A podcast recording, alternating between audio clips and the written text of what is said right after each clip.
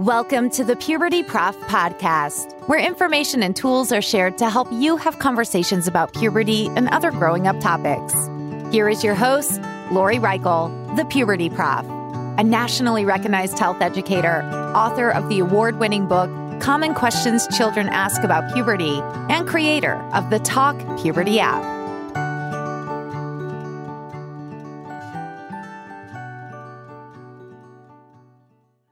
Hi, and welcome to the Puberty Prof podcast. I'm your host, Lori Reichel, the Puberty Prof. Today's episode is focusing on young people's emotional and mental health, in which Angie Weber is here to share some of her wisdom. Angie is the creator of the Parent Toolbox and a mom of twins. Angie, would you like to say hi to our audience and tell us a little bit about yourself? Well, yes, thank you so much, Lori, for having me on your podcast today. Um, yeah, my name is Angie Weber. I have seven year old twins, so we're a little bit out of the puberty years, but I know they're coming fast. So I'm I'm excited. I've been listening to your podcast already, so I already have some good tools to add to that toolbox for when that time comes. But my background really started in about 2016. I started going around and educating people about more natural options for their home and their family, focused mostly on the physical health of our families and so that we can help hopefully avoid you know long-term side effects of toxins that are in our home and things like that. Fast forward a few years and previous to the pandemic i went through some personal trauma and that led me on this whole other kind of healing journey for more of the emotional and mental health um, aspect of everything. And so i attended some programs went through some trainings to just help better understand what's going on in our in our bodies and in our mind when we're feeling certain ways and how to deal with our emotions. Um, and especially as mental health issues are, are on the rise with the pandemic and things like that, I started really leaning into not only the physical aspect of health, but also the emotional and mental um, aspect as well. And we started applying a lot of those teachings to our kids. And I just saw these really great results with that. So I, of course, could not share it with other people. And so I was kind of, you know, just talking one on one. I did a few classes about, you know, how we can better understand emotions. And I was getting a lot of feedback from parents, specifically moms, most of the time, saying things like, wow, I wish I would have known this stuff, or I never knew that this was even a thing, or from moms who are way past the puberty stage that maybe have, you know, older children that were saying, wow, I really wish someone would have told me this when I had younger kids because I'm afraid that if you ask my kids, all I did was yell that's all they think I did. So it's just set me on this huge um, passion and mission to help, again, break those generations of how we're approaching things like emotion and mental health so that we can prepare our kids better in the future so that they can be more adjusted with their emotions and mental health. And of course, adding in that physical health as well, which, you know, all ties together. Excellent. And thank you so much for being here. I'm looking forward to our discussion today for sure. Now, in the health education classroom, because I, I train future health teachers and I'm a former school health teacher. In the health classroom, we separate that emotional and mental health. We define it as the following. Emotional is really about those feelings, identifying those feelings, just overall i mean that's a huge thing in itself identifying feelings. And there's so many different feelings out there in which no feelings are bad. They're not bad. They happen and they tell us things. The mental health aspect is about how we decide to cope with those feelings. And sometimes we don't always have those tools about the variety of ways we can cope or make decisions. So, would you say that's how you also identify emotional and mental health? Yeah, absolutely. And I'm huge on, and I'm sure we'll get into it more in our discussion, is being able to give younger people, you know, starting from my kids, you know, seven years old, all the way up, and even younger than that, different resources and tools to help manage those emotions, to deal with their mental health. Because when we aren't taught those, you know, safe, healthy resources, what ends up happening most of the time as we get older is we stuff them and we use a, a survival resources to numb them out. And, you know, of course, that can go as far and extreme as like addiction and alcoholism and but it can also show up in other ways like shopping addictions and bad relationships with food you know in all these different aspects. So if we don't start at the younger age it's going to be really hard and it's more challenging when we're older and have to go through it and feel like, oh, now I have to do all this repair work to change my mindset around that. So it makes me so excited and happy that this is the turn that even, you know, public education is happening with health classes where we're more open about mental health and emotions and how to deal with that versus just, hey, this is the kind of food we should be eating on your plate, you know, when you get into college and things like that. Um, because it goes so much deeper. There's so much I could say, but I'll, I'll let I'll let the interview continue. what are some things that you've learned about emotions in children? So throughout raising your two twins, as well as all the trainings you've participated in. Absolutely. So I love how you said that all emotions aren't bad. And again, one of my missions is to help break this generational cycle. And it's not putting shame on anyone for what has been happening, but we typically teach how our parents taught us, and they teach how their parents taught them. And so I can look back at my childhood, and I had an amazing childhood. My parents are loving and they're very supportive in so many ways. And I had a great childhood. And I can also see how, when it came to emotions and mental health and hard conversations, it was very much, we're not going to talk about that. So then I can see how patterns developed later on in my life that when things got hard or I went through different troubles or traumas, what I would do is I would stuff those feelings and not process them. But what I would do is rather overfunction. So I would get my to do list out. I would feel like I needed to add more to my plate. And that would never allow me to really heal from what had happened. And so when I see my kids, and especially as I was going through my own healing journey, of course, the pandemic had a drastic effect on all all of us. As adults, we didn't know how to handle it, especially at the beginning. And so I think that made a really great opportunity for there to be a different conversation about mental health. But I also think a lot of the time the kids kind of got left behind because we're so used to just being wanting to tell them, you know, no, this is how you should feel about it. No, you shouldn't be upset about this kind of attitude about it. And so when I saw my kids' emotions getting fairly heightened. And it was more of my daughter I saw it coming out. There was a lot more crying and rolling around on the floor and things like that. I really wanted to approach it with not, why are you doing this? You shouldn't be acting this way, with, it's okay to feel this way and we need to figure out how we can calm our body and mind down. And so being able to have those open conversations with them of understanding that they're little humans they don't know what's going on in their body just like we as adults don't understand all the time what's going on in our body unless we've really tuned in and and figure it out like oh this means that i'm getting anxious because my stomach is starting to tighten up or you know my brain is processing way more thoughts than i can even handle right now.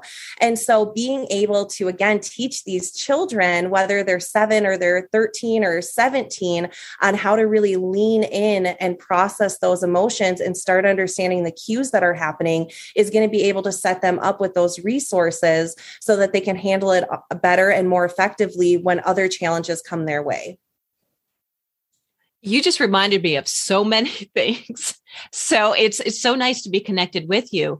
The um, what's interesting is for me when I was growing up, it it was the environment of children are to be seen and not heard. Yep. And so having feelings, it's well, it didn't necessarily matter. Mm-hmm. I mean, certainly it was better than my parents' generation. So we're continuously getting better. Yet that's still kind of happening that, well, yeah, they're kids and you're supposed to feel this way as a child. But yep. the sooner we can allow children to understand there's a variety of feelings and to note where they're like where they're in their bodies and how to cope. And this is even before puberty, because during puberty, we can get moodier due to all the hormonal releases that are going on, the increase of testosterone and estrogen, progesterone, et cetera, that to have young people have these tools before that is great. If they haven't been given the tools yet, then during puberty or after puberty, whoever's listening in, you can always get these tools. So that's that's so great. Have you heard of the growth mindset? I have not heard of that one.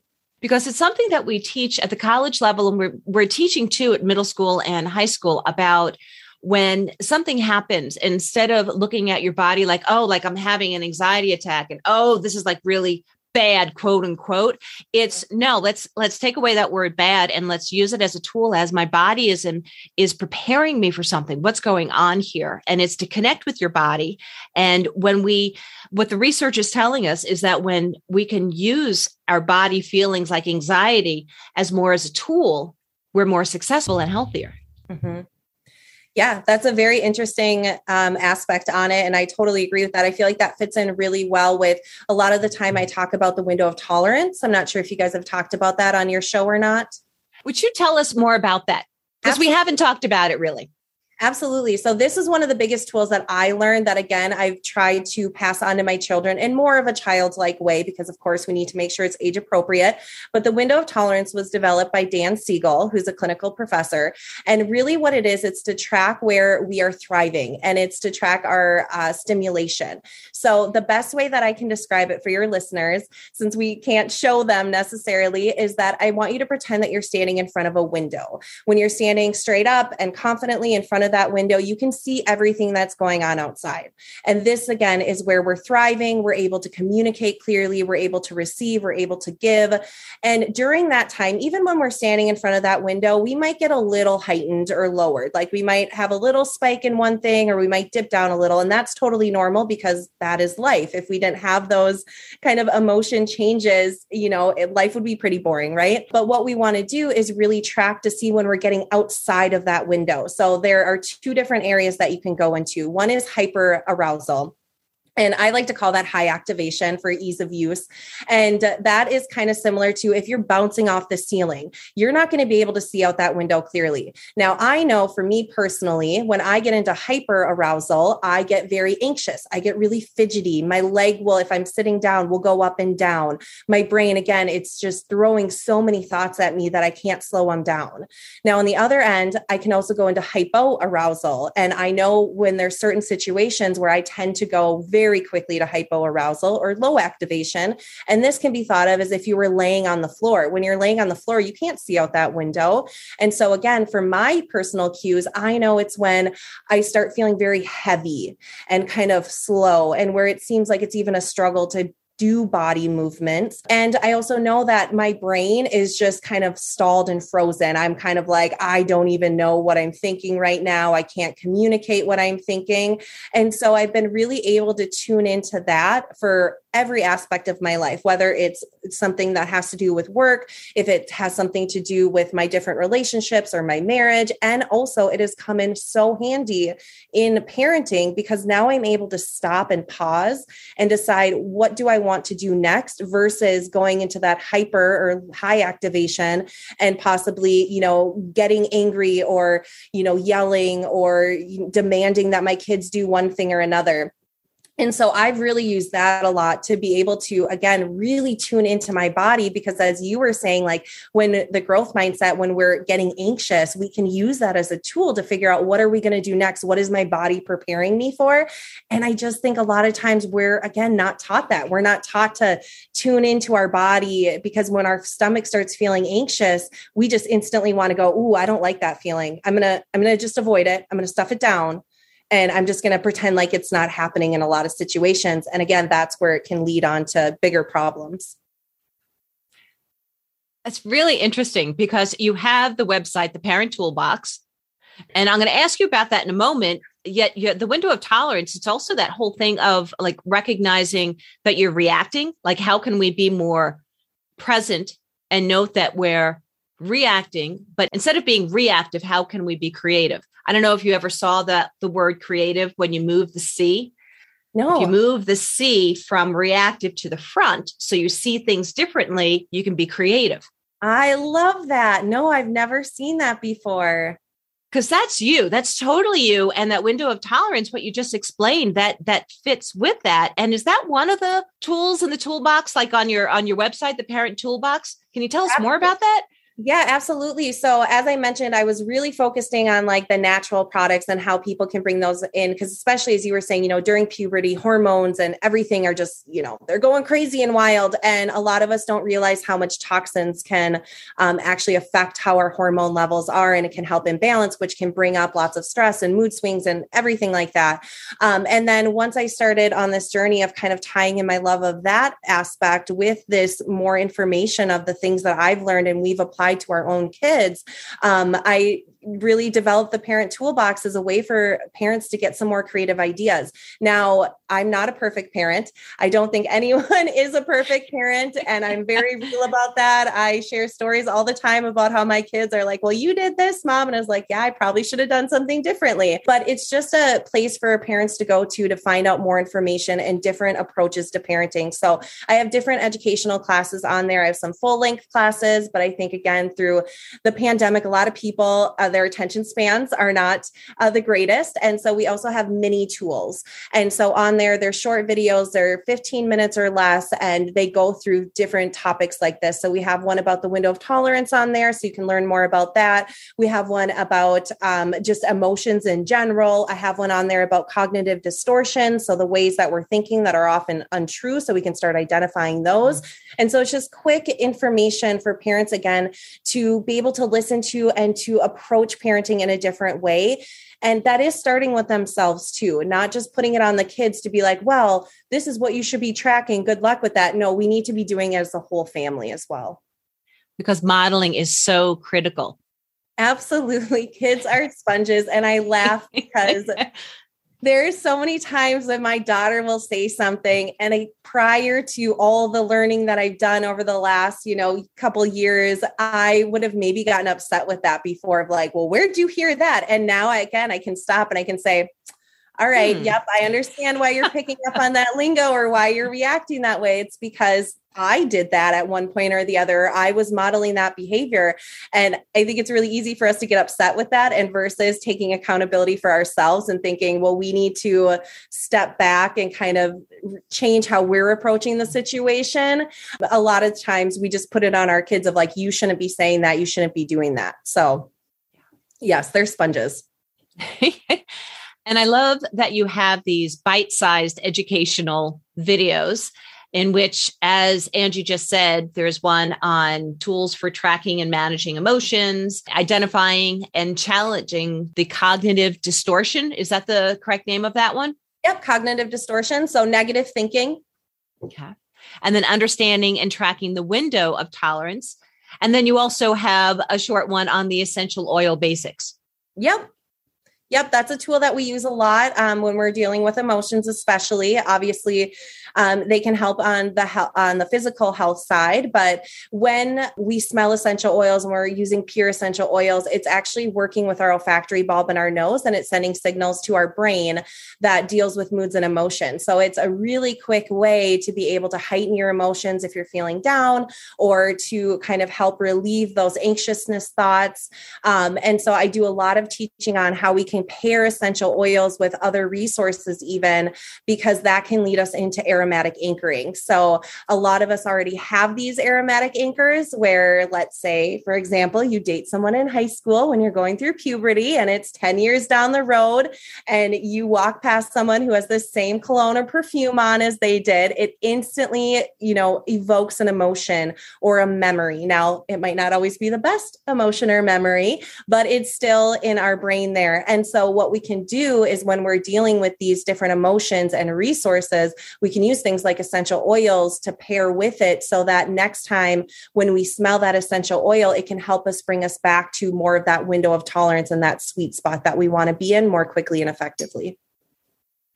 Have you heard of the research about grapefruit, the scent of grapefruit as you're studying, and then to wear that that oil when you're taking the test because it helps with the recall? Interesting. I don't know if I've heard about grapefruit, but that might be because grapefruit is not my favorite. Um, oh. I don't, I don't like grapefruit very much, but um, I have heard of other ones like wild orange and peppermint, for example, are really great okay. for focus and great for kind of heightening okay. and things like that. So there's a lot of them out there. And of course, I'm not a medical professional, so I'm not giving any medical advice. That's not the purpose of this. But essential oils are very similar to when we go to the doctor and you try a medication, it might work really well for you, might not work so well for me. And so it's kind of that a journey of figuring out what scent is best for me, what reacts best with my body and my chemistry of my body.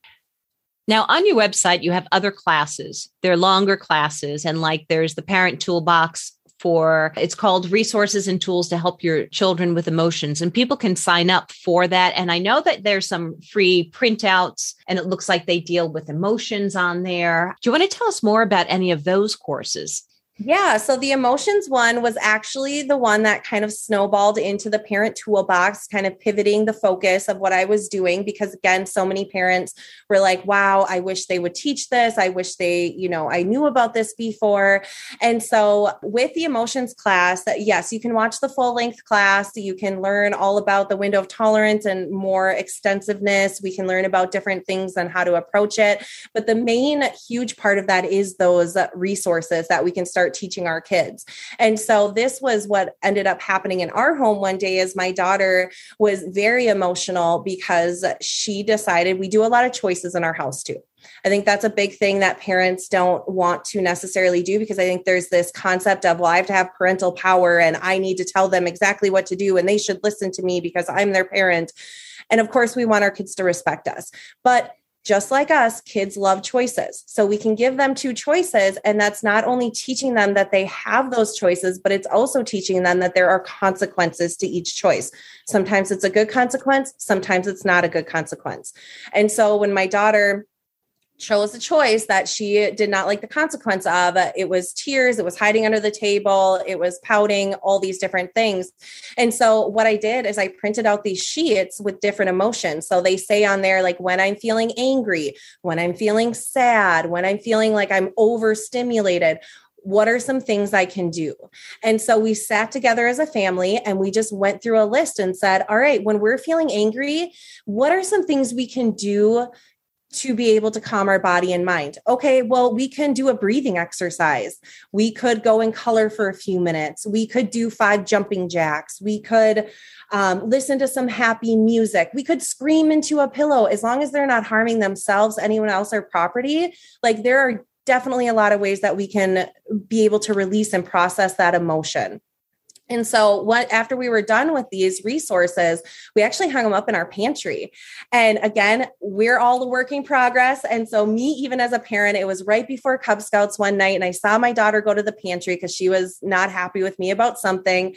And uh, I saw her in the pantry, and instantly my brain went to, why is she in the pantry? I told her we were going to be eating in five minutes. Like, why is she in there digging for a snack? But I paused and I just observed.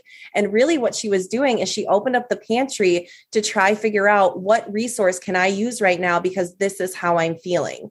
And so she closed the pantry and I saw her take a few laps around our house.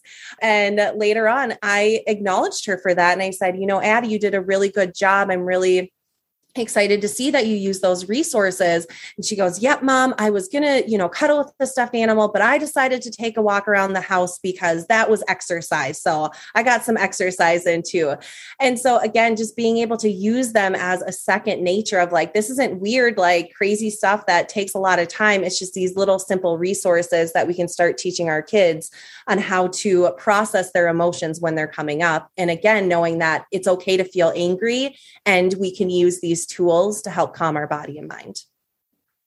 Excellent. And do you know that I just gave the following quote to my students that are going to be interning in the fall?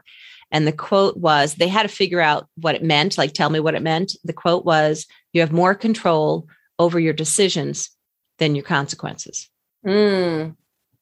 Because the reality is, like, we we want to have them understand they can make decisions yet once they make a decision they need to be aware of all the different types of consequences we don't always have control over those So, how do we cope when we have something like you just said? Those printouts sound great. And those are available on your website. Is that correct? Yep, those are for free on the website. Um, you can download those. There's some ones about the cognitive distortions and boundaries and things like that as well. But yep, lots of different freebies that parents can can grab up on there. Excellent. Now, we spoke about how parents can definitely practice modeling healthier behaviors, or when you partake in an unhealthy behavior, say, okay, I made a mistake and that we learn from it and get past it. Uh, we can provide like these worksheets that you're saying and help young people process well, how am I feeling? And then how do I cope with these feelings? Is there anything else you recommend for a parent or other caregiver that best supports their own mental and emotional health or their children's mental and emotional health? Yeah, well, again, modeling it is one thing, making sure it's a family activity. Again, we can't put it on our kids to do this and expect them to be, you know, perfectly fine with it. And then we're still doing the same old, same old.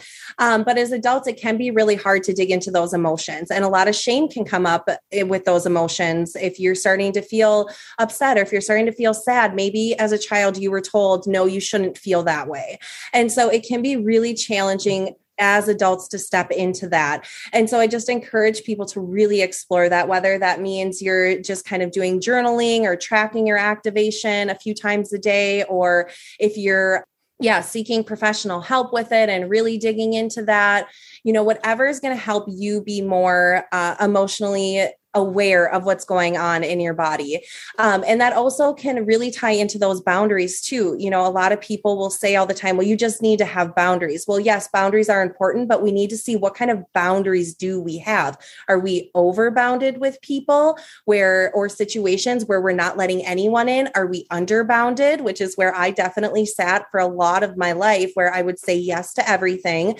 Or do we have this healthy, flexible where it's fluid, it's not rigid, and it's going to change based on situations and people and circumstances and all those types of things? So, really looking at that. And also, the cognitive distortion stuff is so important for adults to know because we have these negative ways of thinking and especially as parents with mom guilt that comes up you know we can think oh my gosh i'm so stupid because i forgot to pick up stuff for dinner tonight well no, you're feeling that way, but it doesn't mean that it's true. And the more that we can start recognizing that, we can start passing it on to our kids of, actually our brain plays tricks on us sometimes. And here's some evidence to show us that you got a bad grade in math. That doesn't mean you're bad. That doesn't mean you're not intelligent. This is the evidence to prove otherwise. And especially with teenagers with having social media and all of the just uh, horrible things sometimes that they think of themselves because of this comparison trap. You know as we can start teaching those types of things it's going to be better on in the long run so they have more of that self-esteem. And so again it, it there's so many pieces to the puzzle um, to really help kind of make this change throughout the generations but it does have to start with the parents and trickle down to the kids. We can be really hard on ourselves can't we Absolutely. Absolutely. And I always say, you know, with Pinterest example, like as moms, you know they we think that we have to have the perfect birthday party and we have to do all this crazy stuff to make sure our children have the greatest childhood and everything is picture perfect and well we love to be able to provide for our kids and give them this good experience our job as parents is to prepare them for life and to make sure they're good humans and part of preparing them for life is to really help them understand how to deal with hardships and rejection and traumas and things like that that are going to eventually come up because it is life and those things happen and we are not going to always be able to fix those for them. So we need to give yeah. them tools at a younger age to be able to do that and it's not necessarily about having that per- picture perfect first birthday that's going to make the difference in their world. It's being able to prepare them for these other things that are that are ahead of them well, if there are some young people listening in, what advice do you have for them? So, besides tuning into your emotions and really like understanding them and being okay with sitting in them and being uncomfortable with them, if I was able to do this at a younger age, oh my gosh, I feel like I'd be so much further along than I am now. Um, but the other advice that I've gotten um, that is one of my favorite quotes it's all of me with me, all of them with them. And it's really trying to understand like I have control over me and my decisions and my actions. And I can't let what other people think or their decisions and actions affect how I'm going to live my life. And it's just been so empowering to understand that, again, we have control over what we think, of how we feel, how we react, the choices we make, the consequences that we deal with. And it's not our responsibility or ability to take control over someone else's. Excellent. Now, if somebody wanted to get in touch with you, Angie, how can they do that? Yeah, so they can go to my website. It is theparenttoolbox.info. And they can also follow me on Instagram on the parent toolbox. Wonderful.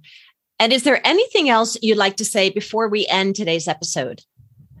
No, I just appreciate you having me on. I get so passionate about talking about this stuff with people because, again, you know, we can be hard on ourselves. And sometimes I'm like, do people really want to hear this? And then I'll get a mom that messages me and she's like, wow, you know so much about this, or this was so helpful, or I can't wait to start applying these. And so I just, I feel very honored and gracious that I'm able to use um, this kind of platform and team up with other amazing people who are making changes, um, specifically with you with the health stuff that you're teaching and kind of reworking the curriculum um, so that again, we can have healthier, happier kids.